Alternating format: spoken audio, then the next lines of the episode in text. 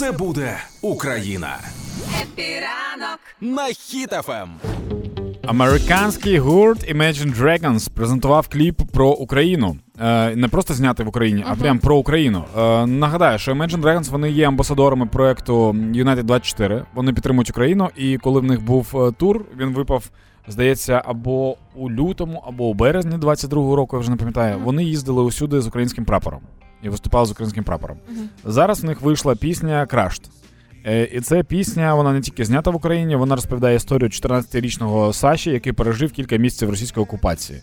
Е, тобто, е, ну, якщо що, то навіть сьогодні його сім'я без електрики та інших базових комунальних послуг існує. Е, і гурт закликав донатити на United 24. Він опублікував цей кліп в себе в Фейсбуці. 15 годин тому на Ютубі в них з'явилося це відео, кліп, Мгм. власне, і дивлюся вже більш майже 700 тисяч переглядів, що дуже непогано. І дивлюся 20 з половиною тисяч коментарів, і е, дуже багато, ну, мабуть, відсотків. 80 із того, що я Українці, бачила, да? це українці, які пишуть або українською слова вдячності, або е, англійською. Стерненко теж тут доєднався до цих всіх коментарів. Ну це класно. Imagine Dragons намагається підтримати Україну, а українці підтримують просування їхнього кліпу. Це мені подобається. Це чудова культурна співпраця.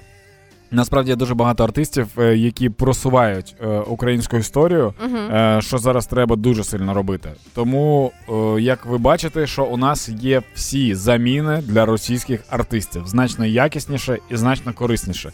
Це до того, що досить вже слухати будь-яку російську музику. Вона нічого абсолютно не дає. А от такі от монстри, як Imagine Dragons, бо я вважаю їх прям Монстрами. монстрами да, музики, вони підтримують. І це дуже дуже круто. Хіпіренко. Мій